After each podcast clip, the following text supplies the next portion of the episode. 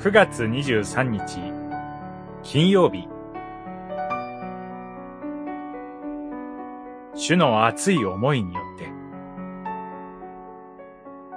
エゼキエル書38章39章。それゆえ主なる神はこう言われる。今や私はヤコブの繁栄を回復し、イスラエルの前科を、我が聖なる名のゆえに、熱い思いを持って憐れむ。三十九章、二十五節。三十八章から三十九章には、総主張ゴグという人物が登場し、ゴグが主に命じられて大軍勢とともに終わりの日にイスラエルを攻める様子が記されます。このゴグが何者なのか、私たちにははっきりとわかりませんが、おそらく終わりの日に信仰者を苦しめ敵対する勢力のことと思われます。39章では、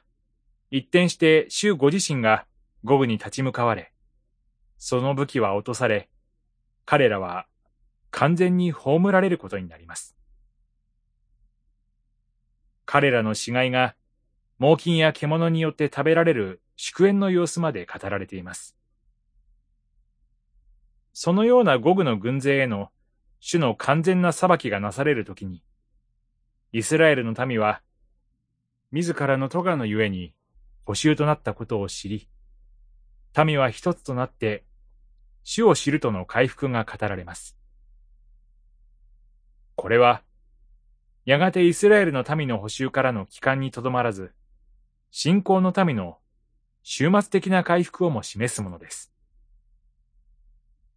預言者は、敵であるゴグに焦点を当てて語り続けてきました。しかし最後には、自分たちの咎から回復される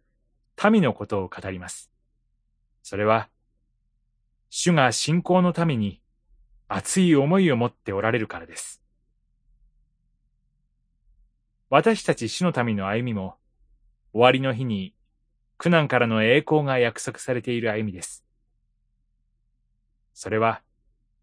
旧約時代から変わることのない信仰者の歩みなのです。